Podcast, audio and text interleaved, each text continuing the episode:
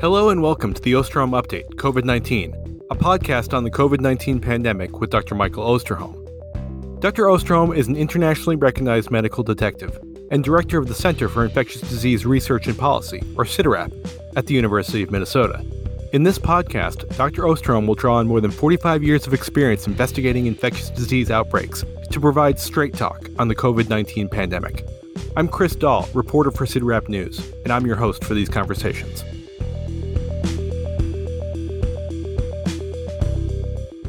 Welcome back, everyone, to another episode of the Osterholm Update Podcast. With the international and national public health emergencies for COVID 19 now officially over, you could say we are now truly in the post pandemic era here in the United States and around the world, even though the SARS CoV 2 virus remains very much with us. What does that mean for our daily lives? And what does that mean for this podcast? That will be the focus of this June 1st episode of the Osterholm Update podcast as we discuss the current COVID trends here in the US and around the world. We'll also review a new study that has developed a preliminary definition of long COVID based on the most common symptoms, talk about the latest efficacy data on the bivalent booster shot, answer a COVID query about what the next round of booster shots might look like, and discuss the latest on Mpox. Finally, we'll also provide you with an update on the results from our survey on the future of the Osterholm Update podcast. But before we get started, as always, we'll begin with Dr. Osterholm's opening comments and dedication. Thank you, Chris, and welcome back to all of you who are part of the podcast family. You know who you are. And anyone who might be listening for the first time, we welcome you and hope that we're able to provide you the kind of information that you're looking for. Let me begin by saying that the last several weeks have been, frankly, overwhelming for me uh, in a way that uh, you can understand yes, I am still having some challenges with what might be called long COVID, or as we'll talk more today about a more formal title. And uh, I have had uh, long days with fatigue that have made it sometimes very difficult for me to keep up the schedule that I had before. But I think I am getting better. And uh, in that regard, that's, that's good. But the outreach that I have had with so many of you who have sent cards and letters and emails and even some packages, I can't begin to adequately express to you my appreciation for that. You know, uh, it's this podcast was never supposed to be about me. It's supposed to be about a, a virus that we're all trying to take on. And if anything, it's about you. And you have been so kind, so kind in sharing with me your own life stories, uh, sharing uh, the ideas of what a beautiful place can look like, literally and figuratively. And I think the fact is that you've all understood that you can have community, even in very difficult times, when people are willing to come together and acknowledge what it is that really makes us all who we want to be as humans. And in the first instance, it's often kindness. So I just want to start out by saying thank you, thank you, thank you. I'll never be able to share sufficiently my inner feelings. I feel like, you know, trying to tell you thank you is like trying to say in the Grand Canyon is just a ditch. You know, it's very inadequate. But at the same time, I hope you do understand what that means. And it's true not just for me, but it's for the entire podcast crew. Uh, when we talk today about the feedback, over 1,500 of you have provided us incredibly detailed feedback on this podcast. That's remarkable. And it speaks to the fact that it's our podcast, not mine, not the podcast team, but it's our podcast. And uh, we're learning. We're going to keep trying to learn and uh, being able to hopefully provide you with what you're looking for too.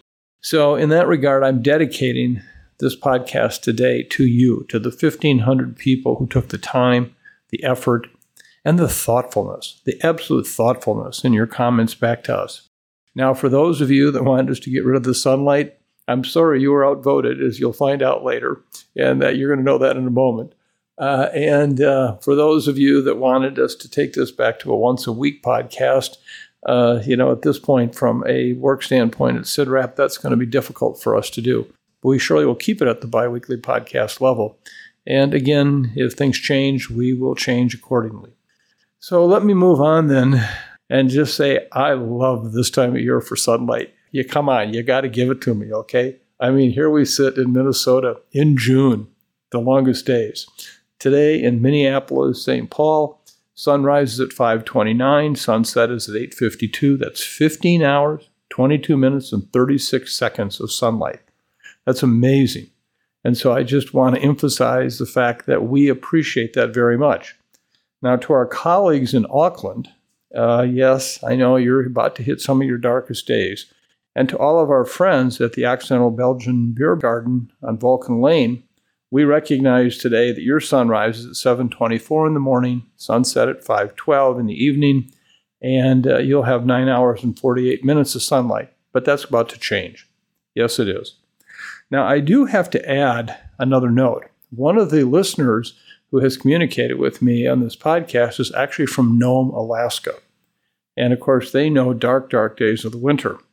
But I'm very happy to report to our listener in Nome, as you know, today's sunrise is at 4:50 a.m. Sunset is at 1:08 a.m. You have 20 hours and 21 minutes and 27 seconds of sunlight today. Wow. And you're able with civil twilight basically to be outside almost all night and not need artificial lighting. Now, I do have to add just one more context piece. Today in Antarctica and the research stations there, there will be no sun 24 hours. It'll be below the horizon. You'll have limited periods of civil twilight. And, um, you know, but your time's coming. In six months, it's going to change quickly. So, that a little around the world with sunlight today uh, to our listeners in Nome. I don't know if we have any in the Antarctica, but uh, it's an interesting context. And to our friends in Auckland, we're sharing with you our sunlight today. I love Minnesota this time of year. I love it. So thank you again for your kindness. And Chris, let's get at it. So let's start with the international and national COVID trends. Globally, it seems to be a mixed picture, while here in the United States, COVID hospitalizations have hit a new record low. Mike, what's your assessment of the current COVID trends here in the United States and around the world? Well, let me begin, first of all, with a very simple disclaimer, which hopefully by now you're all used to. We need a lot of humility, I think, looking at these numbers and trying to conclude what does this mean for the next month, for the next six months, for the next year? I don't know. But let me tell you what we do know. As you pointed out, we are beginning to see globally truly the other side of what you might call the post pandemic era. Now, I don't know that that's going to be the case because, as I've shared with you in a previous podcast, uh, some of the viral geneticists who I actually have a great deal of respect for have considered what might things look like six or 12 months from now, and that there is a real possibility of seeing another large surge in cases with a new variant or subvariant combined with some waning immunity in humans. One individual put that at the 30 to 40% level, the likelihood of seeing another Omicron like surge. Now, I don't see those same data. I'm not smart enough to fit into the category of the viral geneticist. But at this point, when I look at human immunity, and even with waning immunity and what's happening with the variants, subvariants, I just don't see that happening right now. But I sleep every night with one eye open, knowing that it's possible. And so this is why we will continue to stay tuned very closely with what this virus is doing in terms of cases. Now, one other caveat I have to add is that, as you've heard me say time and time again, we have systematically dismantled the systems around the world that we have used to keep track of cases. We don't really know. Surveillance is at an all time low, too. So sometimes you have to be very careful about assuming low numbers of cases actually really mean very low numbers of cases, or do they mean an artifact of insufficient reporting capacity. And at this point, that's why I continue to focus on deaths because they tend to be the most likely detected and reported number. And if in fact you believe that they will be a relative constant tip of that iceberg of all cases, all infections, then it does give you a better sense of what's underneath that. So let's just take a look at what's happened with deaths on a global level. For the week of January 9th, we documented 34,722 deaths around the world. For May 8th, the most recent numbers we have, it's 4,434 deaths for that week. That's a very sizable drop.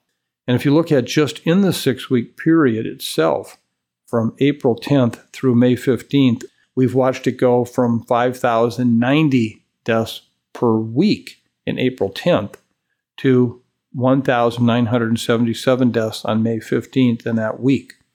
So it really does show that if you think of world population at almost 8 billion people, you know, 1,977 deaths is surely just a very, very small percentage of all deaths that are occurring. Now, how many have we missed? I don't know. But it's not as if we've missed many, many full differences of deaths that are occurring versus what's getting reported. So I think this does really bode very well for the trend we're seeing with COVID around the world. If we look at specific regions right now, uh, throughout the past six weeks in Europe, both cases and deaths are down by more than 50% in that region. If you look at the past six months in that same area overall, weekly cases are a tenth of what they were six months ago, and weekly deaths are less than a quarter of what Europe was reporting in December of 2022. If you look at the Western Pacific, which has had a bump in cases in the past month, largely due to increases in countries such as China, it still is very artificially low, I think, in terms of case numbers with limited testing and reporting. And I think deaths are so unrealistically low there that given the sheer number of people who live in that region, they don't really truly reflect the number of deaths. So I can't comment on that specific area beyond what I just said. But if you look at what's happening around the world, as the New York Times published a story this past week entitled COVID is Coming Back in China, Lockdowns or Not. Surely it's possible we're seeing increased activity in China that's just not getting reported. One very prominent Chinese doctor who is quoted in the story in the New York Times and someone who is uh, recognized as a reliable source of information said that up to three quarters of the Chinese people infected in the recent rise were not infected in the first wave, which makes sense. Another expert quoted in the story agreed, saying many of the recently infected were likely to be older or physically frail people who were fenced off from the tsunami of infections late last year, but now coming out and being in contact with the public are now coming down with COVID. So I don't see anything here that suggests that this is going to be a sustained major surge in China. We'll just have to wait and see. Now, if we look at the United States, we see here, you know, again, very positive information, I think, overall. The numbers uh, in terms of deaths, at least, are uh, jumping around a bit. But the bottom line message is they're all very low relative to what we've experienced in the past. Remember, we're now talking about deaths per week, not deaths per day. In the US, there were 1,729 deaths the week of April 15th. Then it dropped down to a little over 1,200 deaths the week of April 22nd. Then again, the same number the week of April 29th. And then it almost went below the 1,000 number at 1,046 deaths the week of uh, May 6th. But now, if you look over the last two weeks, these numbers have started to come up some. And last week, it was actually at 1,943 deaths. Still much lower than we've seen at any time in the pandemic since those first days in 2020. So, as far as where we're at right now, though, hospitalizations and deaths are so much lower than they have been throughout the entirety of the pandemic. And I think this could stay for some time. This is great, great news. Will this remain the case? I don't know. I think it could, and it could remain that way for a number of months with some increased activity, with overall waning immunity months out with a new uh, subvariant or variant. But at least for now, I feel confident that uh, we are on the backside of the big part of the pandemic. So, Mike, is it fair to say at this point, whether it's in the United States or elsewhere, that hospitalization numbers are really what we're going to be looking at to tell if there's increased activity? At this point, Chris, uh, hospitalization numbers by themselves may actually be somewhat challenging because, in many cases, hospitals themselves are not reporting anymore. And so that we've actually seen some big holes, particularly even right here in the United States. The number of hospitals that have not reported to their state health departments, which in turn don't have data, has actually continued to increase. So I don't think there's going to be a number that is going to provide us with the answer of what's happening or not. It's going to be uh, kind of like what I call uh, looking in the windows. Imagine you're asked to describe everything in someone's house, but you can't go in. The doors are locked. but you have access to looking in every window in the house. And as you do, pretty soon you can get a pretty good idea of what's in that house. You can describe the furniture, you can describe where the kitchen is and all the different rooms without ever going in. And I feel like that's kind of where we're at right now, looking at what's happening with COVID. We don't have the kind of data where we're walking in the house and we can, you know, walk through every room, but we have enough information looking in the windows that we can get a pretty good sense of where things are at. And so I would say right now, again, we are really at the best place we've been. We'll continue to monitor the variants that are emerging, and we'll continue to monitor the cases in China, where 39 million cases seems like a lot until you realize the size of their population. Uh, and uh, hopefully, over the next few weeks, as we get more clarity about what these numbers really mean, are they staying stabilized? Are they going up or down? uh, we can come back and revisit this and say this is where things are at. But right now, if you're in a community in the United States, your likelihood of getting infected with COVID may be real with regard to so much uh, transmission with mild illness out there. But what I can say with certainty is your likelihood of becoming seriously ill, being hospitalized, and dying is almost at an all time low. And I have to, of course, add a caveat to that to say, please, please get your booster doses, get those bivalent booster doses if you can. We're going to talk about that in a moment, how important these can be. Now to long COVID, which will likely be a significant topic of discussion on this podcast going forward. A team led by researchers at Massachusetts General Hospital published a paper in JAMA last week that developed a preliminary definition of post acute sequelae of SARS CoV 2 infection, or long COVID, based on 12 symptoms that continue to affect people six months or more after infection. Mike, what did you make of this paper? And how important is the development of a definition of long COVID? Well, let me first start out, Chris, by acknowledging that this is an issue that many listeners have been asking about. And as I've already shared with you in this podcast, I have an intense personal interest in this. Long COVID, as it's been called by so many of us, is clearly one of the biggest concerns we have right now as pertains to the pandemic. As we just described, weekly COVID hospitalizations and deaths may be low, but long COVID persists as an issue affecting millions of people around the world. Now, this study, which you highlighted in your question, is actually part of what's called the recovery system, an NIH sponsored effort to learn more about the post sequelae illnesses associated with COVID. Recovery actually stands for researching COVID to enhance recovery. And the work that was done here was initiated back in 2022. Now, there's another term that we need to come to uh, understand because we're trying to move away from the concept of long COVID it was a, a good term to help people first understand that there was something happening on the backside of acute COVID.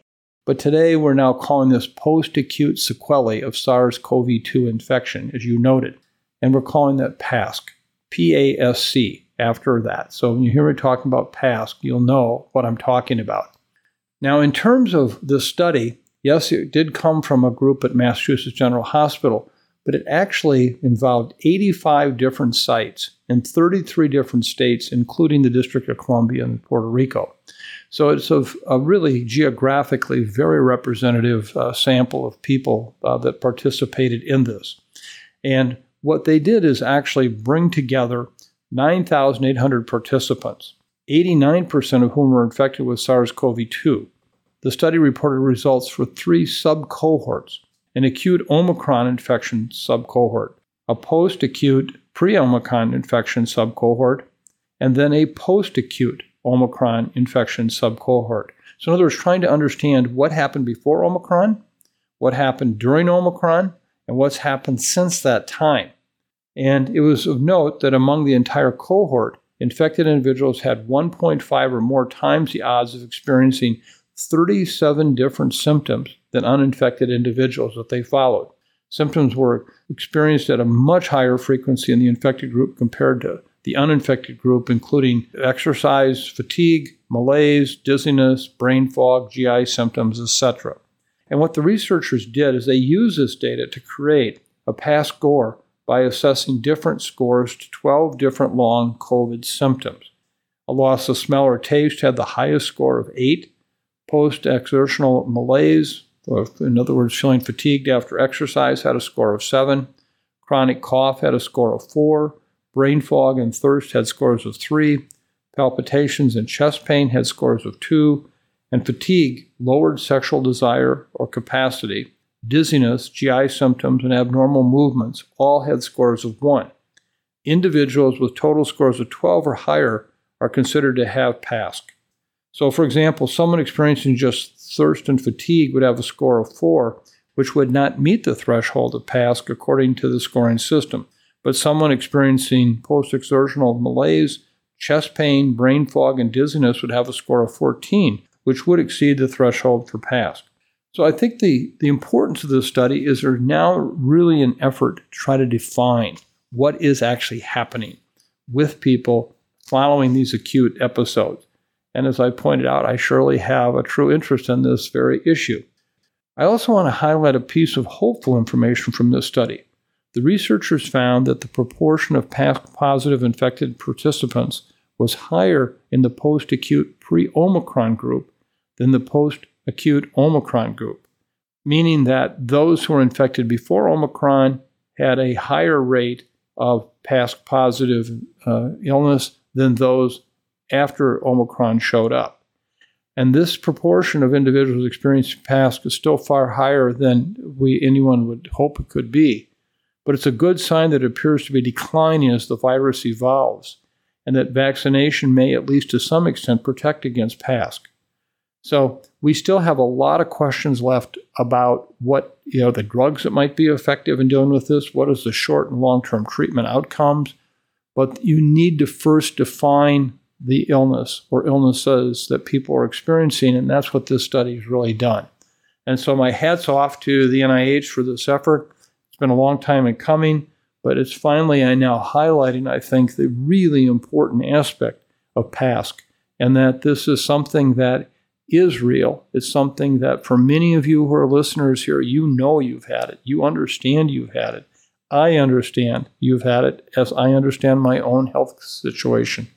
So I can only hope that with time we're going to see more and more improvement uh, with regard to PASC occurrence. And of course, we all hope that we can find uh, therapeutic regimens that will help reduce these symptoms uh, and not just leave it to time to get better. There was also a study published last week on the estimated effectiveness of the bivalent booster shot at six months. Mike, what did we learn from this study? First of all, Chris, I really want to congratulate the CDC for this effort. Uh, this was a study led by them. And it was basically one that uh, looked at the vaccine effectiveness estimates among adults aged 18 years of age and older who had actually received a bivalent booster dose and looked to see what kind of additional protection it provided against COVID associated emergency room, urgent care, and hospitalizations compared with persons who had received only the monovalent vaccine doses. These data came from the Vision Network, which is actually a CDC funded initiative involving health partners in Minnesota and Wisconsin, the Intermountain Healthcare System in Utah, the Kaiser Permanente Northern California Health System in California, the Kaiser Permanente Center for Health Research in Oregon and Washington, and the Regenstrief Institute in Indiana. And with this, what they were able to demonstrate during the first 7 to 59 days after vaccination compared with no vaccination, the vaccine effectiveness for receipt of a bivalent vaccine dose among adults over 18 years of age was 62% among adults without immunocompromising conditions, and unfortunately 28% among adults with immunocompromising conditions. Again, this was looking at the effectiveness of preventing hospitalization. Among adults without compromising conditions, the vaccine effectiveness declined to 24% among those aged 18 or older by 120 to 179 days after vaccination. Vaccine effectiveness was generally lower for adults with immunocompromising conditions. It is notable, however, that the vaccine efficacy, while lower for hospitalization over time, actually held up over time to at least 179 days against critical outcomes like intensive care admission or in hospital deaths. So, as much as we saw waning immunity against the potential protection for hospitalization, it did hold up through the 180 days afterwards against ICU care or hospital deaths, which is good news. But what this study is really pointing out is something that you've heard me talk about on this podcast many times, including several podcasts well before the FDA approved the bivalent doses, that we likely were going to see this waning immunity over time, but that still it was better than not having the bivalent booster dose. A very notable finding was that the vaccine effectiveness for those who received a monovalent dose only was only 3%, with the median of 355 days after the last dose. And so the point that, that I'd made in this previous podcast is how important these bivalent doses would be, even though there were some who were critical among public health uh, officials saying that no, that you don't need these, that there's no evidence they are.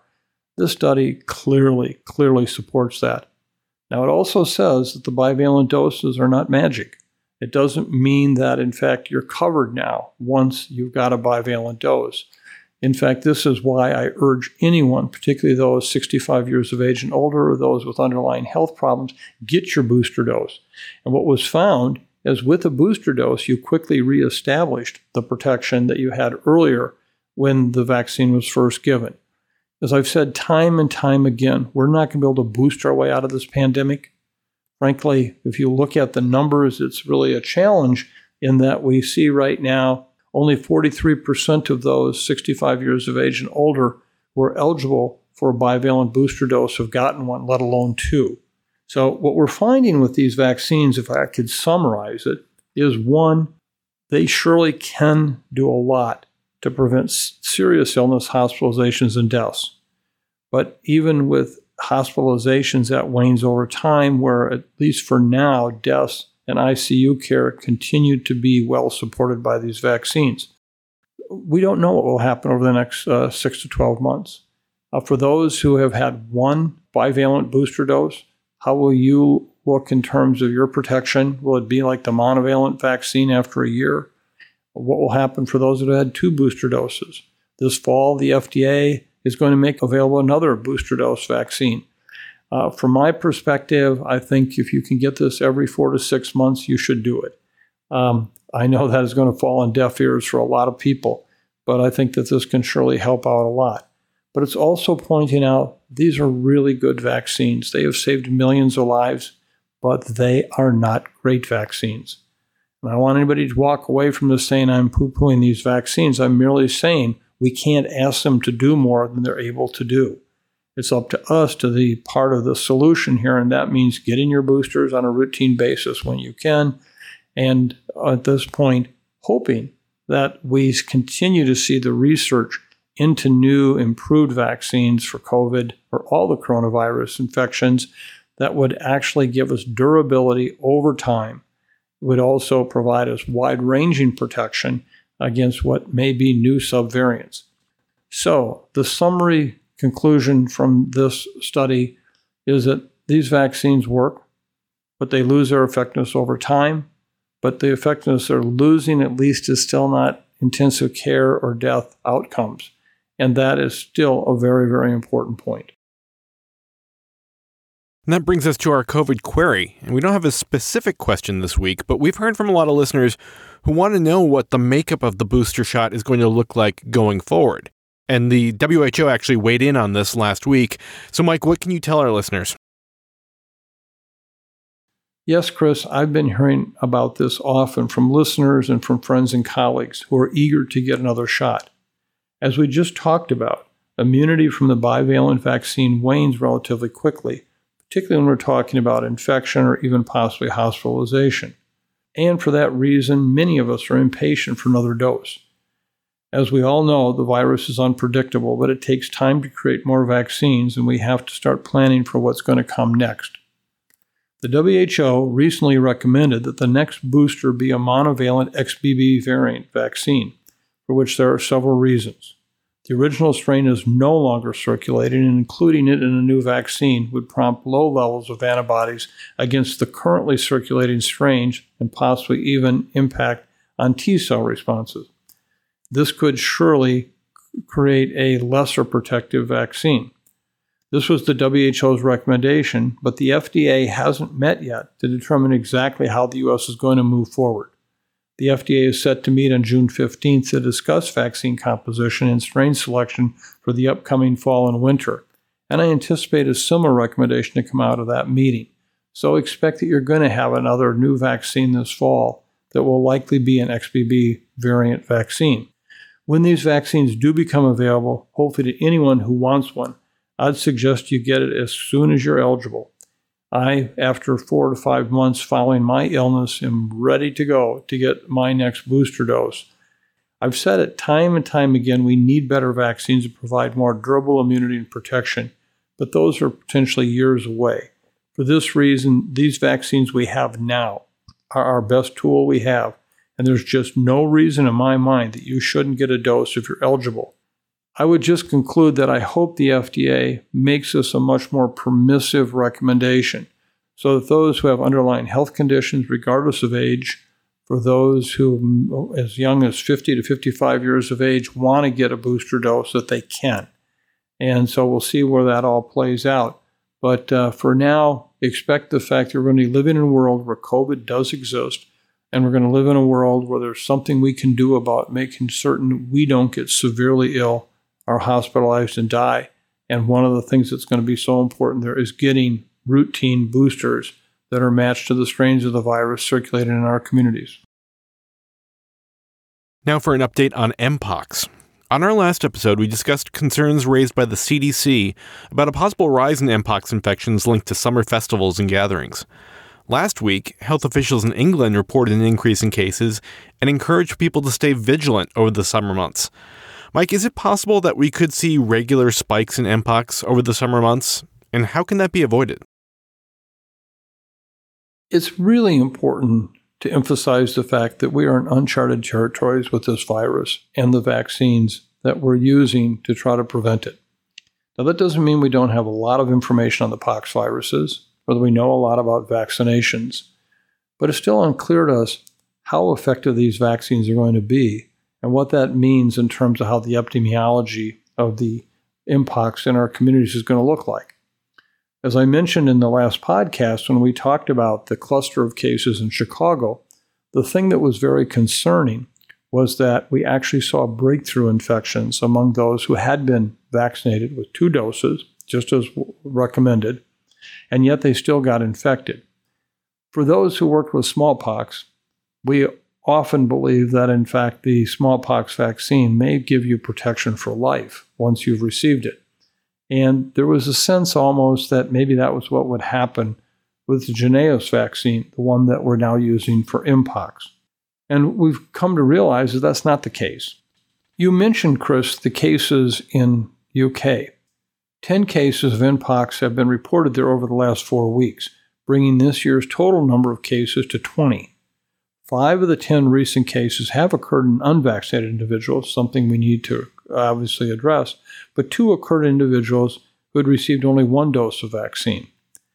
And what's going to be important here is much like with COVID, where we're not saying these vaccines are going to be perfect. Clearly, we're going to see breakthrough infections.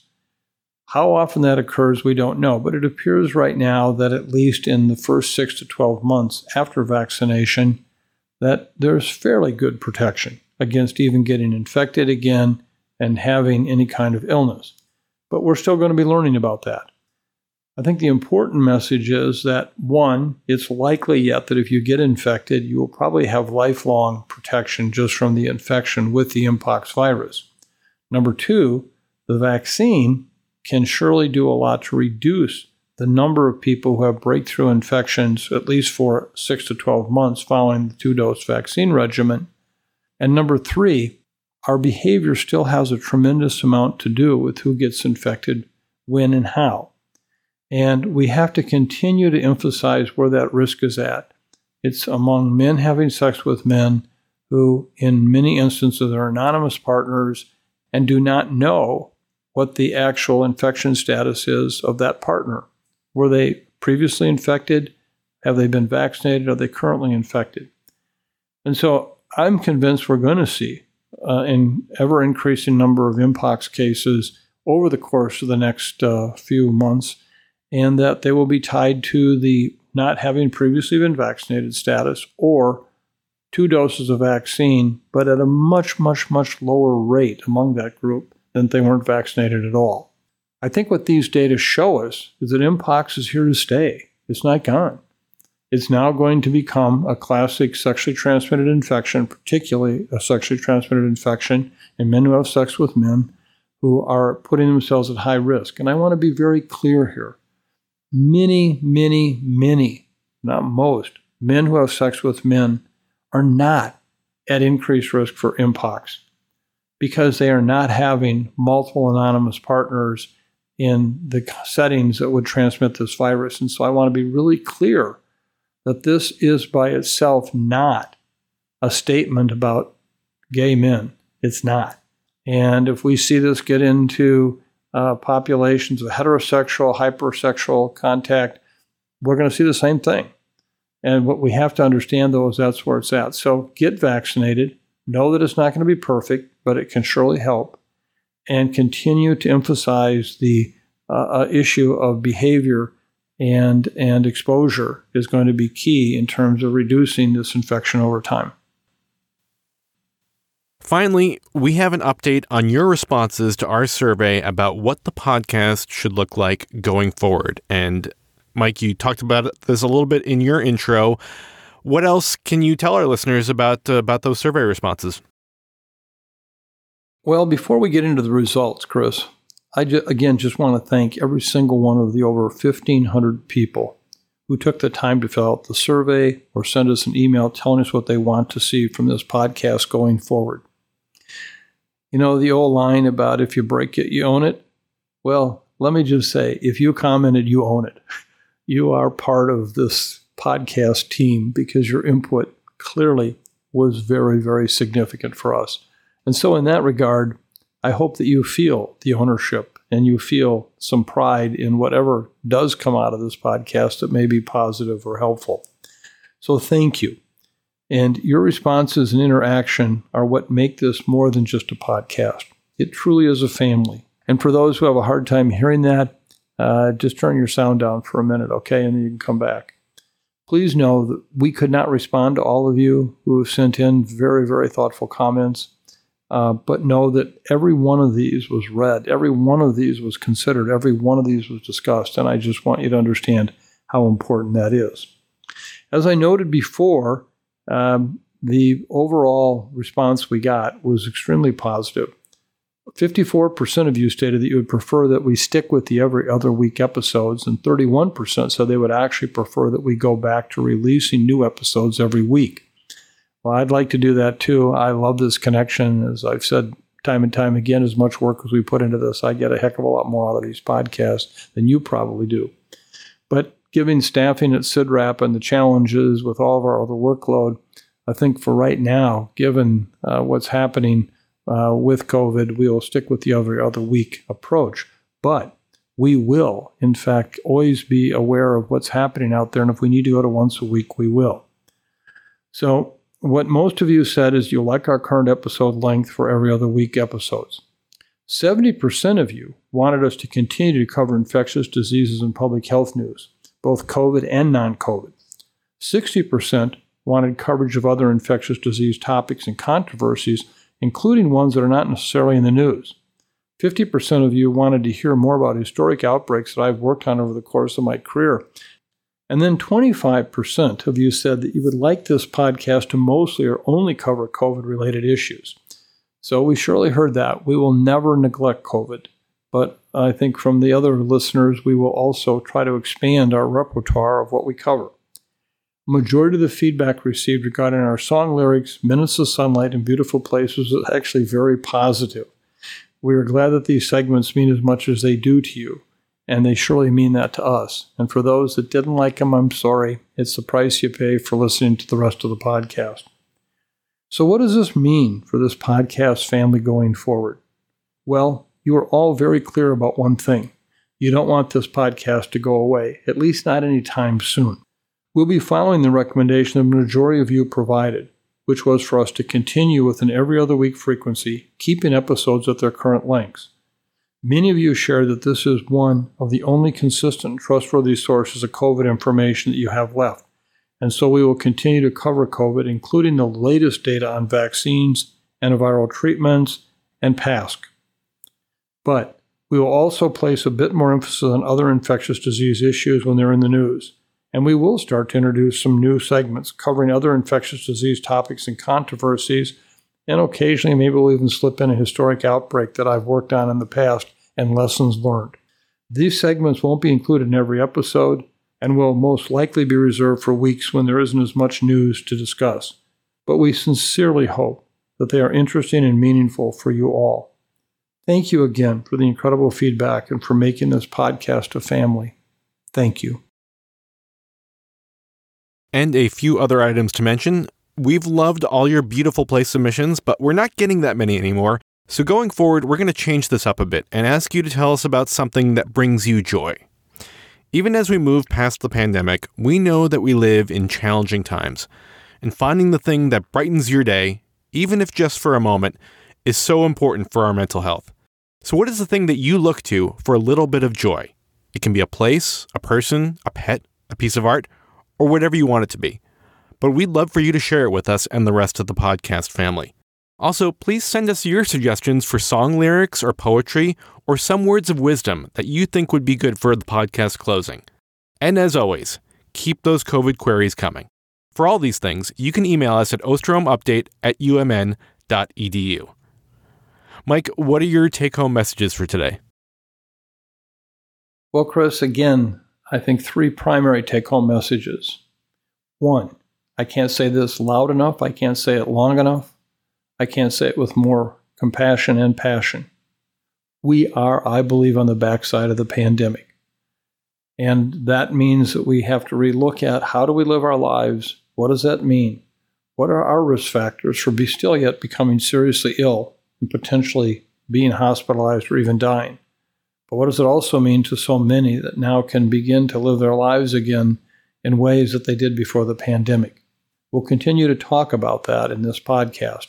But the point is, we're there. We're now at the time when it is appropriate for us to have these discussions. Number two, the vaccines are good, really good. They have saved millions of lives over the course of this pandemic, but they're not great. And from that standpoint, meaning with waning immunity, we still are going to be in a position where if you're at increased risk for serious illness, hospitalizations, and deaths, you're going to need to help protect yourself. That may mean respiratory protection in public settings. It may mean the fact that you have people test who come to visit with you. So this is still a challenge, but that's why we need so desperately to continue to work on these vaccines to broaden their protection over time. And finally, the third one is the recovery study is really important. We have been waiting for these data from the NIH study to look at uh, PASC and to see what it means and remembering again that what we've experienced as we call long COVID and now into this new term PASC isn't going to go away even if the pandemic itself begins to wane substantially. I wonder every day when I wake up, how am I going to feel today? Am I going to be as exhausted and fatigued? Is this the day that it's over? What will that mean? I now understand what so many of you have felt. And you know, that doesn't give you any comfort and uh, it doesn't give me any comfort, but it gives us a common point of reference that we can understand. This stuff is important. And just getting over COVID by itself is a great, great accomplishment. But if you don't, you're not alone. And therefore, we really need to stick together to find out what we're going to do to make this a better place. And Mike, what's your closing song or poem for us today? Well, Chris, I've tried to reflect back on where we're at in this pandemic and what might be the words that we need to hear or want to feel today. And I've picked a song that actually coincidentally uh, goes with another theme that we've had in previous uh, songs, and that is this is a song from a notable Canadian songwriter. You may recall I talked about Gordon Lightfoot uh, and uh, the song Beautiful several episodes ago. This song is one that I've used before. It was used in episode 94, The Next Normal, on March 10th of 2022, that long ago. This is a song by the late Stan Rogers. He was a Canadian folk musician and songwriter that was noted for his rich baritone voice and his traditional sounding songs that were frequently inspired by Canadian history and the daily lives of working people.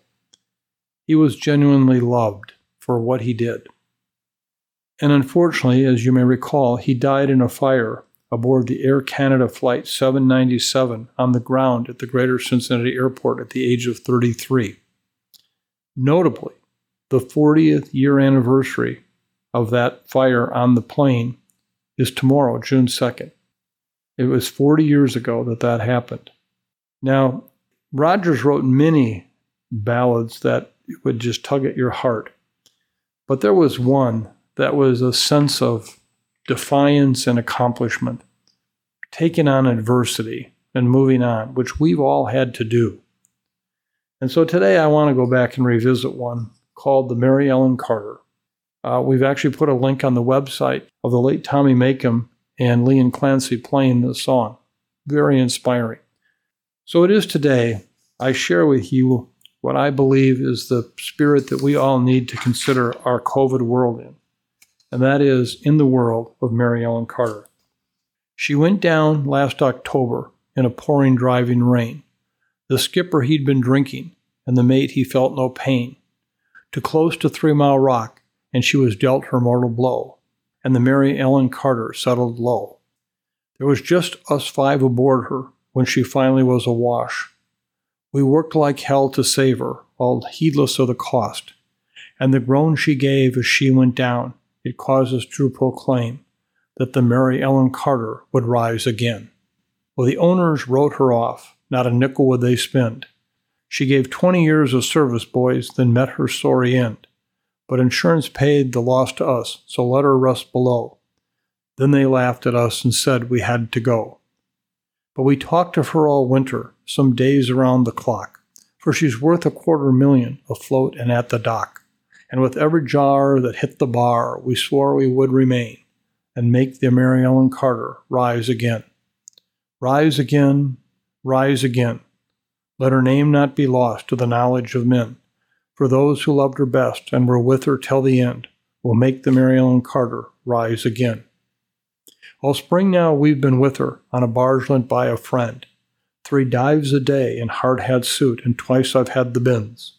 Thank God it's only sixty feet, and the currents here are slow, I'd never have the strength to go below. But we patched her rinse and stopped her vents, dogged hatch and porthole down, Put cables to her fore and aft and girded her around. Tomorrow noon we'll hit the air and then take up the strain and make the Mary Ellen Carter rise again.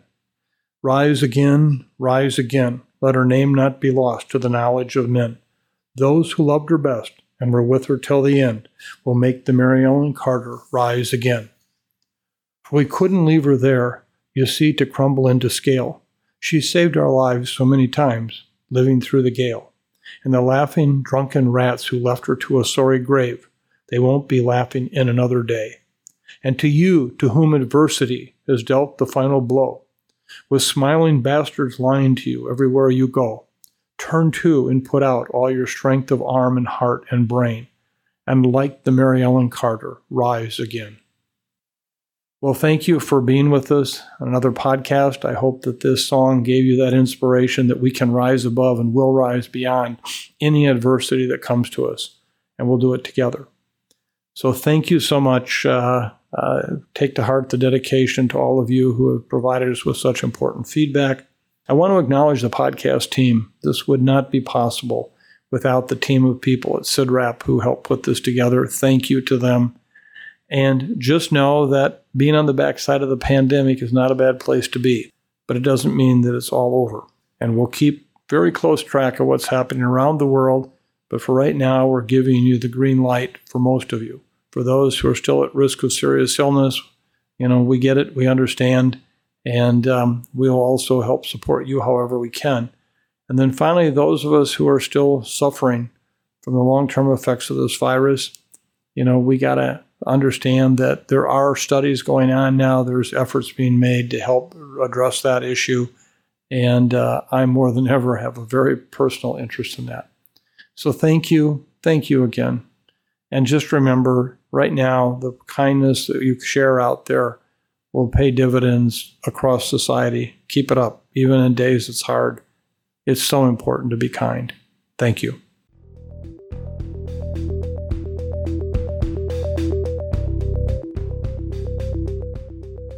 Thanks for listening to this week's episode of the Osterholm Update. If you're enjoying the podcast, please subscribe, rate, and review. And be sure to keep up with the latest COVID 19 news by visiting our website, cidrap.umn.edu. This podcast is supported in part by you, our listeners. If you would like to donate, please go to cidrap.umn.edu forward slash donate. The Osterholm Update is produced by Corey Anderson, Meredith Arpey, Elise Holmes, Sydney Redepenning, and Angela Ulrich.